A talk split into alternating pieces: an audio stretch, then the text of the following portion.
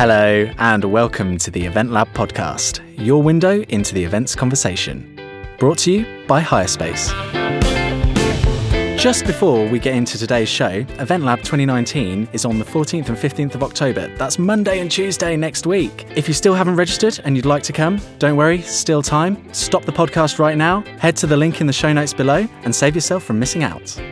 Right, now, in this episode, Andrew Davis, keynote speaker in digital marketing and social media and content marketing trainer, is on the show to talk to us about his career and how events professionals can stay ahead with social media and content. We talk about disruptive technology, like Airbnb disrupted the hotel industry, but MySpace kind of disrupted communication. We have two venue experts in the studio to make sure you're aware of all the newest U K venues. They've done it again. It looks like an amazing venue, great decor, very sort of modern and sleek. What is the Scottish egg situation? But first, the purchase of Thomas Cook by Hayes, the Q E two Centre has recorded its highest ever net economic contribution to the U K, and could Saudi Arabia be the next big destination for events? All that and more as Martin Fullard, Phoebe Cherry and Ed Poland sit down for the News Digest. Evening, everyone. Good evening, everybody. Good evening, Ed. Good evening, Phoebe. We have a pod debut. We have Phoebe Cherry, formerly M D of Smart Live, now freelance events consultant, and thanks very much for having me on your podcast. More than welcome. It's brilliant to have you here. Tell us a bit about Phoebe Cherry Consulting. As you just mentioned, I was previously M D of Smart Live, which was a creative events agency.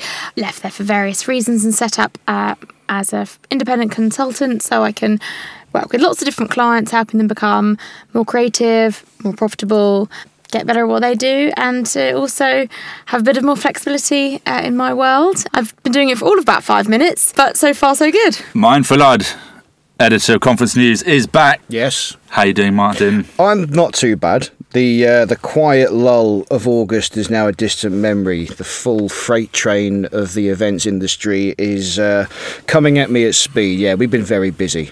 Good to hear. You had a great feature on Event Lab twenty nineteen in Conference News, I saw. Yes, it was. It was a fantastic preview, uh, and I am thoroughly looking forward to it. I'm involved in two sessions myself. I'm on a panel with Ken Kelling and Paul Harvey of M I T, and Amanda Thurlow, who is a content creator and one of the more active uh, event profs on Twitter, and we're going to be kind of discussing the role of trade press, really, in the events industry. So it's a bit of an existential crisis for us. We're going to have to take a long, hard look in the mirror and think to ourselves, what's the point of of us? What do we owe the industry? And then, of course, I think on the second day we're doing a live podcast on stage. And do you know these guys well already? Uh, Paul, yeah. Paul and I normally find ourselves at events together, and uh, Amanda we normally see infrequently.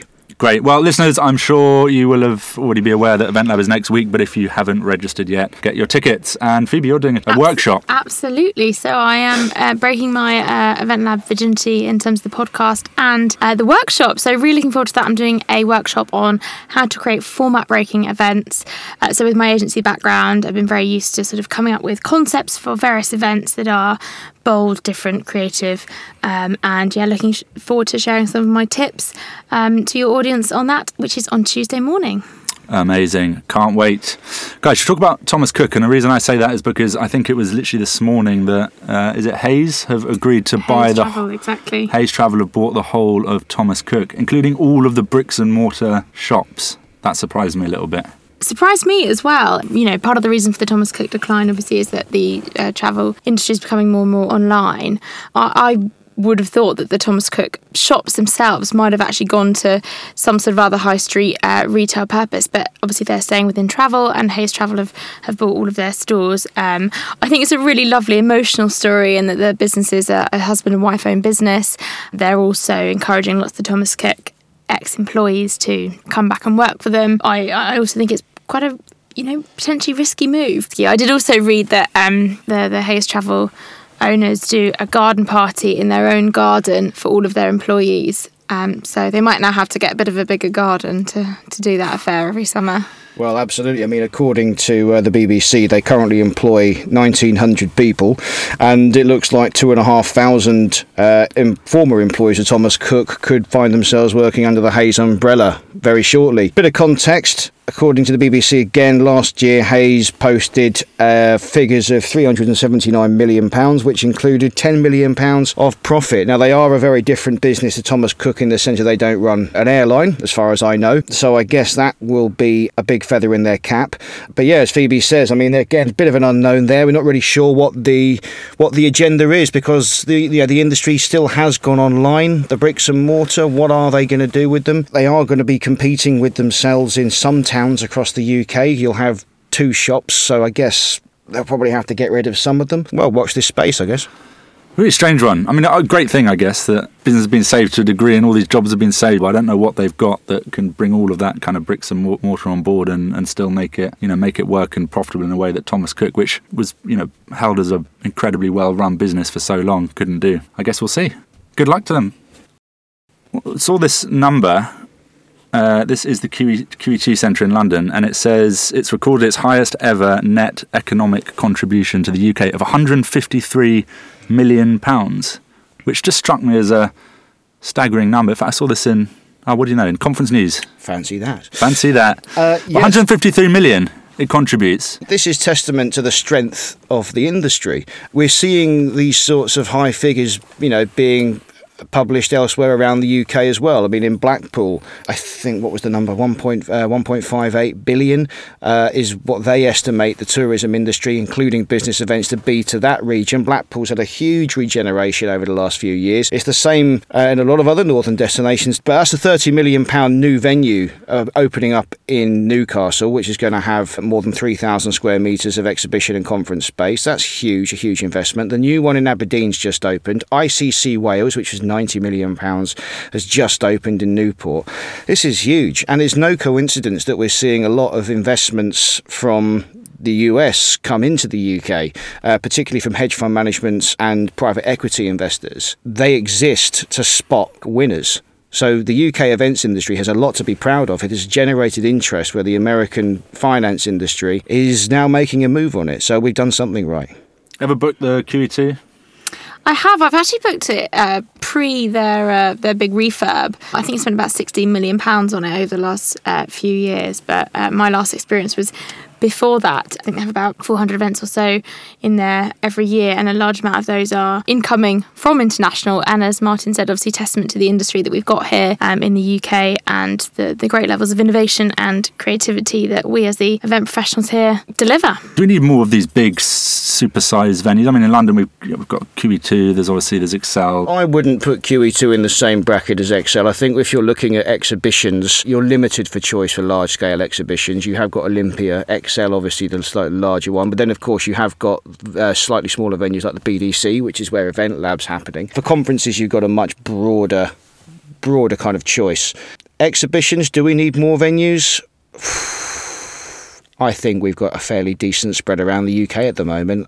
I think maybe one more big one in London somewhere would be nice.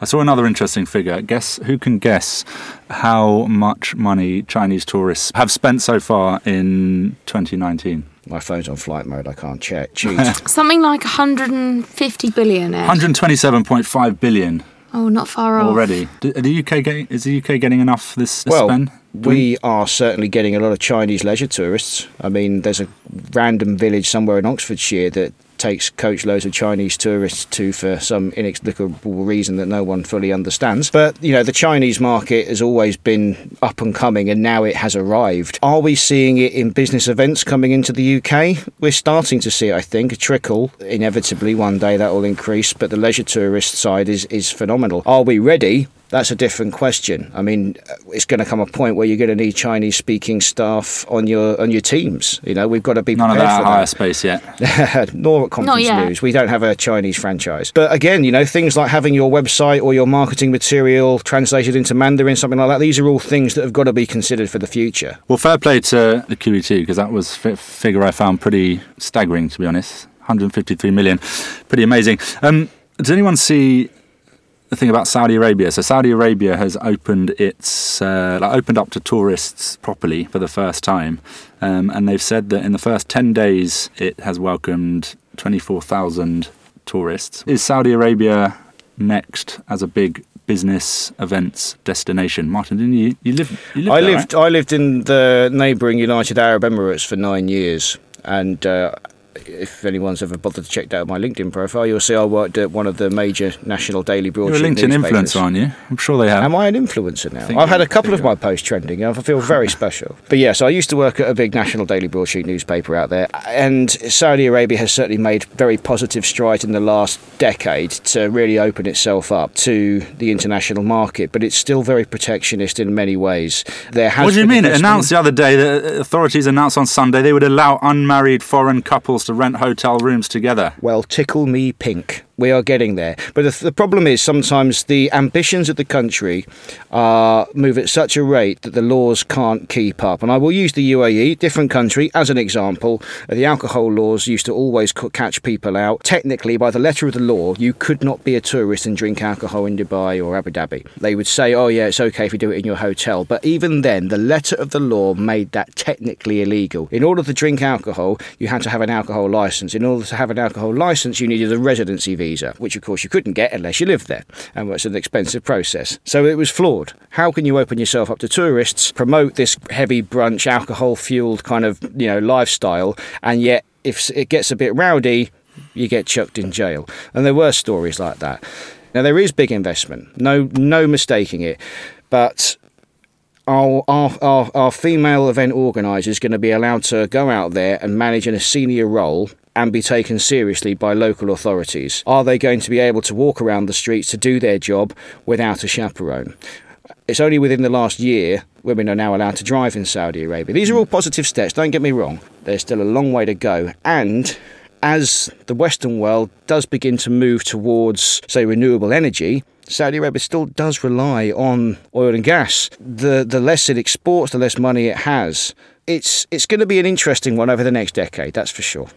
Yeah, I agree with you. I think it might be a slow burn, in fact, from from what I've been hearing from reports and articles and things that, you know, they've opened their doors to tourism, which is all fantastic, but the infrastructure is a bit further behind in terms of sort of commercial flights between the main cities, uh, in terms of the hotels that have been built um, in the surrounding areas. Uh, and, and the plans to obviously build are huge, uh, and I think they're sort of mainly positioning themselves in the luxury market. I think there will be an appetite for it, but probably two or three years down the line is when we'll see the effects in terms of events. And obviously in terms of the legislation, I agree with you, that needs to kind of catch up. Alcohol is still completely banned in the country. I think wearing shorts is banned as well, Ed. How do you feel about that?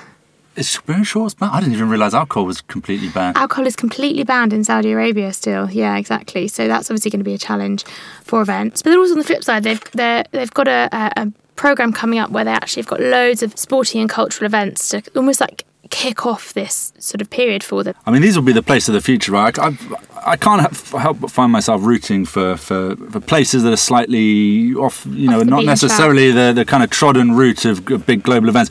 Devastated by what happened in Rwanda recently. There was a terrorist attack.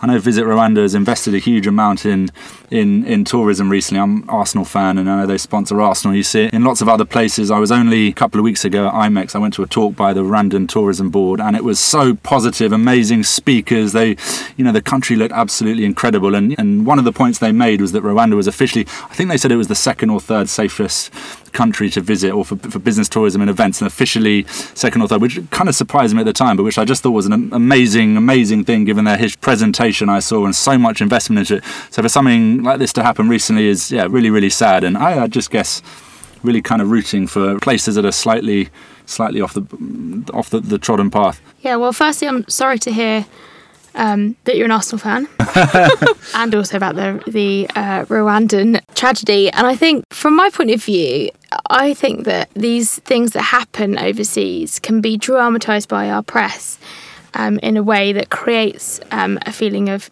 of fear. My, my sort of from personal experience, I've been to Sri Lanka a couple of times recently. They obviously had um, the tragic Easter bombings there. Having been to the country both before and after the bombings, I think it's incredibly safe and almost felt safer after that situation happened. You know, word here before I went from everyone was don't go, uh, you know, it's going to be very unsafe and, and not the sort of place you want to be right now. But actually, the country is still very equipped to handle tourism and, and events, and infrastructure still stands incredibly strong. Uh, and the people are almost like more open to to supporting and hosting these streams of income. But actually, until you're there, till you're on the ground, until you see how the countries deal with it firsthand, can't really tell what it's what it's going to be like. And I, I do hope, um, I like you, I support these off the beaten track places. I think it's it's great to go and explore all these um, and to host events in these places. Who do you support then? It depends who's it depends who's asking, but I'd probably have to say West Ham. Oh my God. Well, one thing I wanted to do was a health check for everyone. We've been talking on the Event Lab podcast about how we were coming into the busiest time of the year for all events professionals. September to December, everyone is working round the clock, going to events in the evening. It's a tough time. We've got to look after ourselves. Martin, how are you holding up? Well, I'm a journalist. I'm fine. So you're like this all the time? Yeah. What are your tips, top tips for staying healthy, staying on top of the game? Uh, well, I'm not healthy, so I have no tips to offer there. But my advice would be to, at, at night, do not look at your emails. Turn them off. Feeling when fine. What are, what, what are we, a month in? We're a month into the busy period. Phoebe, yeah. Feeling fine? I'm feeling great. Uh, as a freelancer, I've got a bit more flexibility. Got a bit more time. But, exactly. But my advice is... Um, Keep hydrated at all times. Keep hydrated. And sleep. Sleep. Sleep is key. Sleep. So we're all doing all right. We're, we're holding all, we're up. All good. How about you, Ed? How are you? I feel all right. I feel good. Most by Christmas, most most years, I'm dragging myself over the line. But so far, so far, so good. Listeners won't be able to tell, but Ed looks incredibly healthy and well at the moment. Oh, thanks, Phoebe. He'll be on show next week at Event Lab, which is, of course, the event of the season to look forward to. Event Lab twenty nineteen Business Design Centre next week. If you haven't registered yet, now is the time. You have three or four days, and we will see you there. See Thank you, there. you, Phoebe. Been lovely to have you. Thanks for having me, Ed. Martin, always a pleasure, and you'll be on stage at Event Lab, both of you. I will. See you then. Bye-bye. Goodbye, thanks. Thank you, Ed. If you have any questions you'd like to submit to the News Digest, or you'd like to get in contact with the show, you can email us at eventlab at hirespace dot com. There's no question too big or too tough, so go on, give them a challenge. Right, now, Andrew Davis, keynote speaker in digital marketing and social media, and content marketing trainer, is on the show to talk to us about his career and how events professionals can stay ahead with social media and content.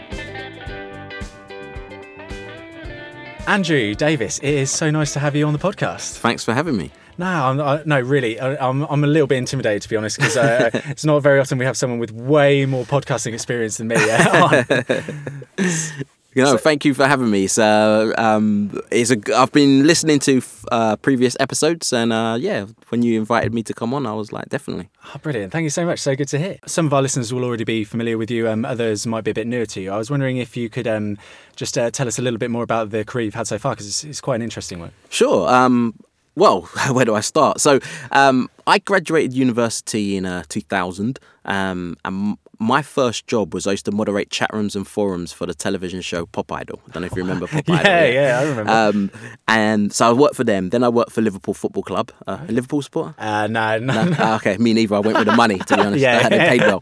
Um, Sony PlayStation and the site called Friends Reunited. Back then, the internet was pretty much just... Uh, chat rooms and forums, yeah. Um, whether you're working in events or whatever industry, if you wanted to mm-hmm. speak to the public, that's how you done it, chat rooms yeah. and forums. So I was doing that for about a year, uh, for about a year and a half. And then I uh, was told to get a proper job by my parents because working on the internet wasn't a proper job then, um, and ended up at the B B C. And that's when I started getting involved in podcasting, early B B C. So um, okay. Radio one set up a digital station called Radio One Extra, um, and I uh, produced radio shows at One Extra for about four and a half years. Done many different shows, many different types of, of shows. Because it was digital radio, that's when I started getting involved more in the digital radio side of things. Um, but in two thousand six, I was approached, well, I was doing a show in San Francisco and I was approached by a small startup that had just been bought by Rupert Murdoch for about six hundred million. Um, and they said, uh, come and join us and be part of the team uh, to launch uh the social network MySpace uh, back in wow, the U K. Wow, so okay. I don't know if you remember MySpace. I'll oh, take yeah, it no, from no. the wow, yeah. My, MySpace is, is right my generation. That yeah, was, that was I think, probably my first social sure, media. Sure. Yeah, what you're finding is a lot of people's kind of first start or they just missed out on the MySpace days, but everyone's heard of it. So, um, yeah, so I was, I was uh, two thousand six, I was part of the team to launch MySpace um, in the U K. To kind of give you an idea, Facebook was only available to students then. So it's very much the early side of social media um, as we know it. Um, so I was there for two and a half years. Um, I joined, there was about fifty million people on the site and Within a year, we took it to over two hundred million, and it was the biggest website in the wow. world, even overtook Google for a bit. I actually remember um, uh, at the one point, at, Hi- at MySpace's peak, I read that uh, they were, the I think, the sixth, as a community, the sixth largest country in the world in between Mexico and Japan. Uh, yep, like, yep. Which it is was, amazing. Yeah, it was. The figures now, that if I said the figures now, it was, some people think that's quite small, but at that time, there was yeah. it was like the first to get those type of numbers. So, um, yeah, I joined... Uh, saw the rise, and then kind of halfway through the time they now saw the fall. So I kind of know what works and what doesn't. What mm. was it like being there, like right at, as social media was breaking as like a new idea? It was amazing looking back. yeah. uh, at the time, you're you're thinking, this is completely new. I had a feeling this internet thing was going to work, hence why I left the B B C, because I had the perfect job then. But it was like certain things that were happening, like the content that people were creating, and understanding that the wor- the traditional media world that we know, T V, radio, print, that was changing. And we talk about disruptive technology, like Airbnb disrupted the hotel industry, or Uber's disrupted mm-hmm. like a... like car travel and, and taxis. But MySpace, uh, or then, whether, there was us and Bebo, don't you remember Bebo? yeah, yeah. Um, that kind of disrupted communication. And then obviously Facebook took it to a level that we, we see now. Um, but yeah, so like I said, I was there um, for about two and a half years and then left two thousand nine. And since then I've been training uh, and I go all over the world training all different types of industries on the internet. I'm known for social media because of MySpace, mm-hmm. but really it's just understanding digital communications and showing them um, how to how to get the most out of it. Well, I can, I can imagine there was there was just so much for so many companies to learn. Like I think I think my mm. my um, uh, my first internship was Yamaha Music, and they wow. they just got me to set up the Facebook pages for all sure. of them, because you know, in a company of sort of like thousands of people with like years and years of experience, literally no one but the intern knew how to set up a Facebook page, which yeah. is just, I mean, even in the early stages, a lot you had to sort of teach. Yeah, definitely. So, so when I first started MySpace, the whole thing was a fad. Social yeah. media was a fad then. Mm-hmm. Um, so you're you're you're com- well, even before the fad stage, it was kind of saying, well, what is this?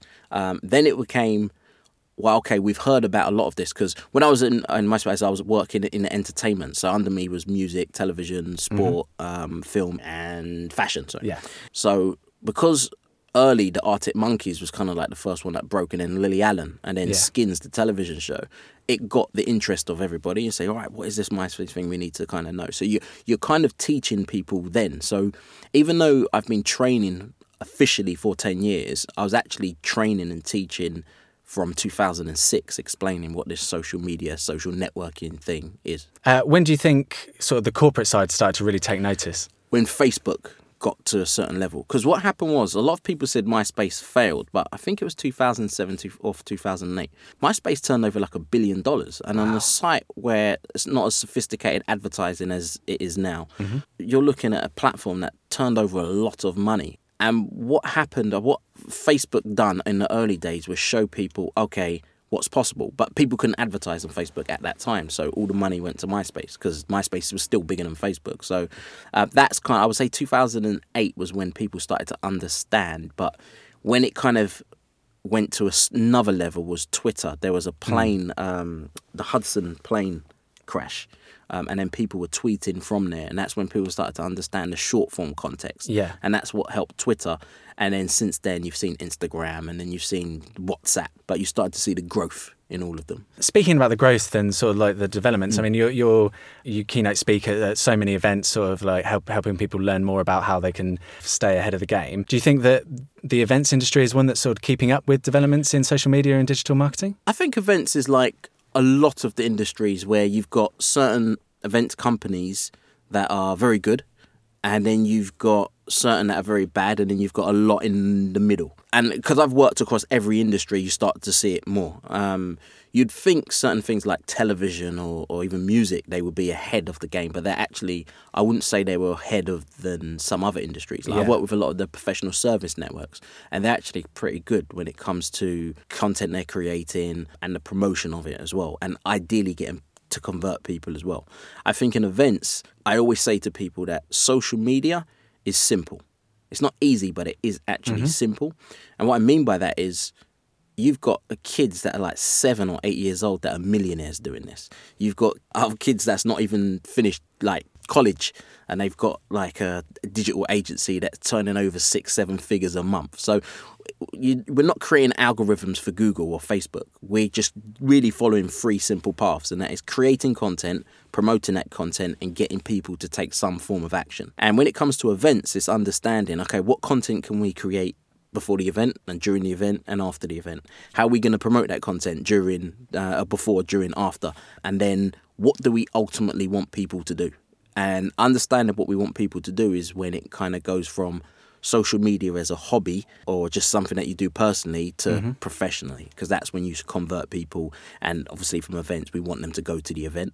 But we also, some people might not ever go to the event, but they might be good contributors. So they can share our content um, to their thousand friends, and then they might get three or four of them that were interested to come to the event. So they kind of do the promotional work for you. So it's all kind of connected uh, with each other. A lot of our listeners will be really keen to sort of hear what you've got to say on, on sort of like how they can stay ahead of the game, sure. like what, what what they can sort of bring on board. Well, the number one thing I'd say is consistency. I've seen people come up with some really amazing concepts, but they're not consistent. So they might get a, a big rush at first, but then they lose the momentum because it's all about attention. So the key thing is being consistent. Content is subjective, because what I think is good content and what you think is good content are two different things, could be two completely different things. But you need to understand content. And content is multi-purpose. So when I was at the B B C, I would create radio shows for radio. Now I watch radio on a video platform via my phone, if that yeah. makes sense. Yeah, yeah, it makes sense. So understanding, if I'm working in events, saying it's not a case of creating more and more content. It's a case of saying, can I get the most out of this one piece of content? I always say, imagine your event is the album, and then you've got to do the promotion for that. Because every single artist I've met and every film that I've I've worked with or I've seen, they have the film, but they have to promote. ten percent of their mm-hmm. budget is usually spent on promotion. Yeah. What I find in events is they'll have the event, but they won't really promote that much. Or all they'll do is they'll do things like they'll post something on Facebook or they'll post something on whatever social media mm-hmm. platform. Well, actually, you want to be have, having a checklist of about, well, as long as this checklist can be, it could be yeah. seventeen, eighteen things where it's okay, one, post on Twitter uh, or whatever social media platforms. Two, what we're doing on email. Three, is there a trade magazine that we can get this event in? Four, are we working with influencers and how can we get the most out of those influencers? Five, could we be featured on podcasts? How are we mm. going to do the promotion? Or a partner of ours or somebody, could they be featured? Six, have we got a press release? Seven, what is our S E O strategy behind this? Uh, so there's many different things. And the checklist has got to be so simple, you can give it to an intern, as you said, yeah. and they can look at it and say, cool. And then they just go and do it. Because uh, as I said, this stuff is not It's not rocket science. It's, it's, it's really is simple. And keep it simple and keep it consistent. And they're the two things I would say to people. You do that, you'll be fine. And and would you say it's sort of um, it takes the commitment of a, a fair amount of investment in, in time and, and money, or or one or the other or both? Yeah, two thousand nineteen going into two thousand twenty. Um, yeah, you, you're gonna have to put the effort in if you haven't already. Okay. Um, I know some people that can just put out something and they get thousands and thousands of engagements, but they put the time and money or the resources years ago, where it's actually a lot easier. Mm-hmm. Easier in its in the sense that there wasn't as many people, uh, but harder because you didn't have the technology that you have available now. Yeah. The reality is a lot of these platforms now are pay-to-play. So if you're going to use Facebook, if you don't understand edge ranking, which is what gets you into the Facebook feed, um, there's a number of different factors, but to quickly let you know, it's a lot of it's to do with the amount of engagement around the content, type of content you post. So you're going to get more, you're likely to be in the newsfeed if you put a video rather than an event or, or a poll or something like that. Also, knowing that you've got about nineteen hours to get the most of that out of that post. So these are just factors about uh, what's called Facebook edge ranking. So please Google that if you want to find out more. And secondly, if you don't know how to do edge ranking, you need to understand advertising. And I would suggest if anybody's going to use Facebook or Instagram or any of the platforms really, maybe not LinkedIn just yet, you need to have an idea how advertising works. Uh, because without it, it becomes a very difficult place unless you've got a huge community already. Brilliant. Yeah, no, thank you, thank you so much. Like I've, I, yeah, I've picked up so much. Bit of bit of a social media novice uh, com- sure, com- sure. compared to a lot of people these days. I mean, one one thing I would just like to ask um, before we wrap up: mm. um, have you got any particularly funny comments from the Pop Idol chat room?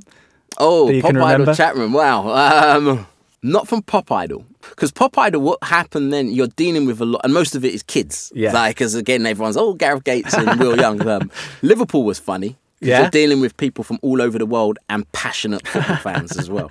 And and I'm not a, I'm an Arsenal fan, so eventually they worked out because I was a moderator in the room, so they found out I was an Arsenal fan, and um, uh, we had some interesting debates. Let's leave it at that. But uh, yeah, it was mainly on on those two when it became like uh, it was mainly Liverpool, I should say, where it was kind of interesting things that um, what happens in the chat room stays in the chat room. Let's say let's keep it. uh, fantastic. Well, thank you, thank you so much. I feel like I could uh, stay here picking your brain on social sure, media no for all night. Yeah. Thank you so much for coming in, and uh, hopefully we'll see you again. Yeah, sure. Like I said, if you want to find out any more information, feel free. Um, or find me on Twitter at Andrew underscore Davis D A V. Yes. Feel free to uh, leave it in the comments or wherever this is being hosted, um, or reach me on Twitter, and I, I'm, I'm more than happy to help. Perfect. Thanks cool. very much, Andrew. Thanks a lot. Cheers. Well, I hope you're as hungry as I am for some hot venue news, as next up we have that good, good venue talk with Jake Lewis and Nathan Marks. Welcome back to a, another venue talk. I'm joined by Jake Lewis from Venue Expert Team. Hi Nathan, how are you doing? Ah, it's been a while. Gruesome twosome back in full effect. The originals. Yeah. The O Gs. Before all these fakers took over, all these posers. No, everyone's doing a good job, to be fair. It's been quite hard to get on the show, to be honest. Please can we come on, Joe? I'll kick off with mine. So Cam and Hooper have released their seventh venue uh, recently. It was a couple, last month, maybe. The Morton Society. Oh. It is in between Liverpool Street and Moorgate, about one hundred fifty seated, two hundred sixty standing. They've done it again. It looks like an amazing venue, great decor, just uh, re- you know, really good feel to it. Very sort of modern and sleek, and the the food and drinks are obviously. What is the Scotch egg situation? The what? The Scotch oh, eggs. the Scot the, the yeah. famous Scotch egg. S E S, as I call it, the Scotch egg situation. situation. Uh, I imagine it's very, very good. Uh, they've moved their booze lab um, over to Morton Society. So this is the top floor, uh, one hundred standing upstairs. The chief booze engineer, they call him, uh, Pat. Mm-hmm. Big Pat, Patty Hobbs. His name is Patrick Hobbs. He is um, a, keenly interested in oh, yeah, in uh, infusing booze. Um, so they, I'm, I'm interested in infusing it into my bloodstream, which you do very well. Um, yeah, thank you. They, yeah, they're not they're not happy with you know your regular gins and your regular vodkas, so they make their own. They blend their own there on site. Um, uh, lots of herb infusions and spice infusions. We have tested them out and, and can tell you that they are delicious. Yeah, very good. Yeah. And and it works as well. I remember I think I had uh, apple and whiskey. Yeah. It was pretty nice. Yeah, I've had pretty some good. Orange stuff there. And yeah. Um, but yeah, absolutely amazing.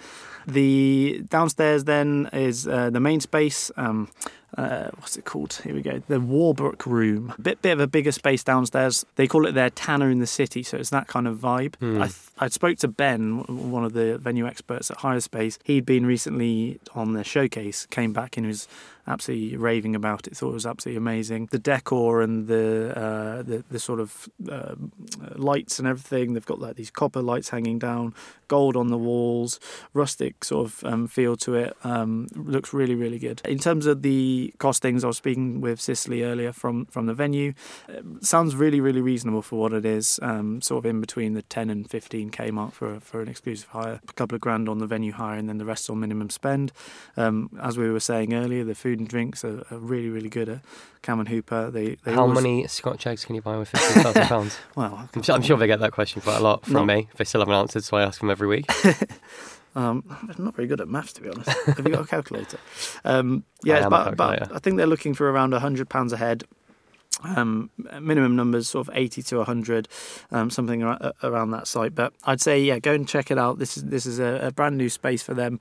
Um, it's the old site of Kitty Hawk, if you've uh, visited there, mm. um, and a little bit of history on it. So it was the original home of the South Place Ethical Society, which is the only remaining ethical society in the U K. Yep. From seventeen ninety-three, as I'm sure you'll recall, Nath. seventeen ninety-three, yeah. That's the one. You could forget. A real jewel, they call it their unexpected jewel, fab venue. So uh, recommend heading down whenever you can. Okay, amazing. Jake, why don't you ask me what I've got this week? Uh, no, I'm all right, actually. Thanks. Ah, uh, go on. What have you got? That wasn't in the pre-approved banter list. Yeah, well, well, tell me about yours now. Um, so this week, uh, very exciting, not open yet. Um, opening on Friday the twenty-ninth of November this mm. year. Uh, I've got the Electric Shuffle. Not a dance move. That was on the pre-approved dance list. Uh, a new venue opening from a group who bought you uh, Flight Club, uh, which I know you've been to, Jake. Um, yeah, very fun venue. Um, this one is opening up in the North Colonnade in Canary Wharf. Quite a large venue. Uh, fits up to three hundred fifty people for a private hire. That's shared between uh, a few different spaces, but they can be all opened out, so it'd feel like one space. Um, it's, uh, as the name will tell you, it is a shuffleboard club. So you go there, you play shuffle. I'm, I'm a big fan of all the sports where drinking is Drink, encouraged. Yeah, yeah. yeah, the main sport is the drinking, and then the, yeah. the sport on the side. It's is... like darts, really. It's just yeah. like the game lasts so long. It's like who can keep up mm. that sort of level. All those big lads. So opening up at the end of next month. Um, as I mentioned before, it's the team behind Flight Club, so do expect a lot of the same thing in terms of competitive sports, which are just being taken to a whole new level uh, with the interactive element, with um, just a huge amount of investment in and thought going into the, the tech they put in there just to bring these bar games, which are fun anyway, to the next level and make them just way more accessible mm. to the uh, the average person who's not, you know, um, too familiar with them. Um, so everyone really can have fun playing them, um, and you know, also expect all the, you know, lovely cocktails, beer, fresh baked pizza mm. at the venue as well, and the same sort of level of service that uh, you've you come to expect from the from from the group from the team that bought your Flight Club. Two um, two private event spaces here um, outside of, so you can uh, hire. Uh, smaller event spaces as well as taking up a whole venue for three hundred fifty. We have got the Jemison Room uh, with a capacity for fifty, and the Baberdorf uh, with capacity for one hundred. Nice. Um, named after, as, as you're no doubt aware, Jake, uh, two female scientists. So um, we've got Mae Jemison, the first black woman in space, serving as a mission specialist aboard the Space Shuttle Endeavour in nineteen ninety-two. How long was she in space for, Jake? Not really sure. Not sure. Uh, one hundred ninety hours, thirty minutes and twenty-three seconds. All right. Well done. Nice. Very good. And then Kate Beberdorf, Doctor Kate Beberdorf. I, I looked actually up for her, but it's just said on her website she blows stuff up. Um, so that's what I've got on that. Didn't really go anywhere. But yeah, the Electric Shuffle, so coming to you next month, uh, end of next month, uh, and ready to take bookings and inquiries now. Fantastic. Well, um... yeah, we didn't really plan an ending, did we? uh, uh, uh, then you talk. Um, so thanks very much for joining me, Jake. Uh, lovely to hear from you. And yeah, you talk. Great. Was well, I was I finished talking last time? Sorry. Fantastic. Just ending whenever. One more time, if you haven't registered for Event Lab twenty nineteen, you can find a link in the show notes below. If you haven't got your ticket, now is definitely the time. You can follow all that we do on Twitter and Instagram using the handle eventlab underscore online. If you'd like to get in contact with the show, you can email us at eventlab at hirespace dot com. Thank you very much for listening.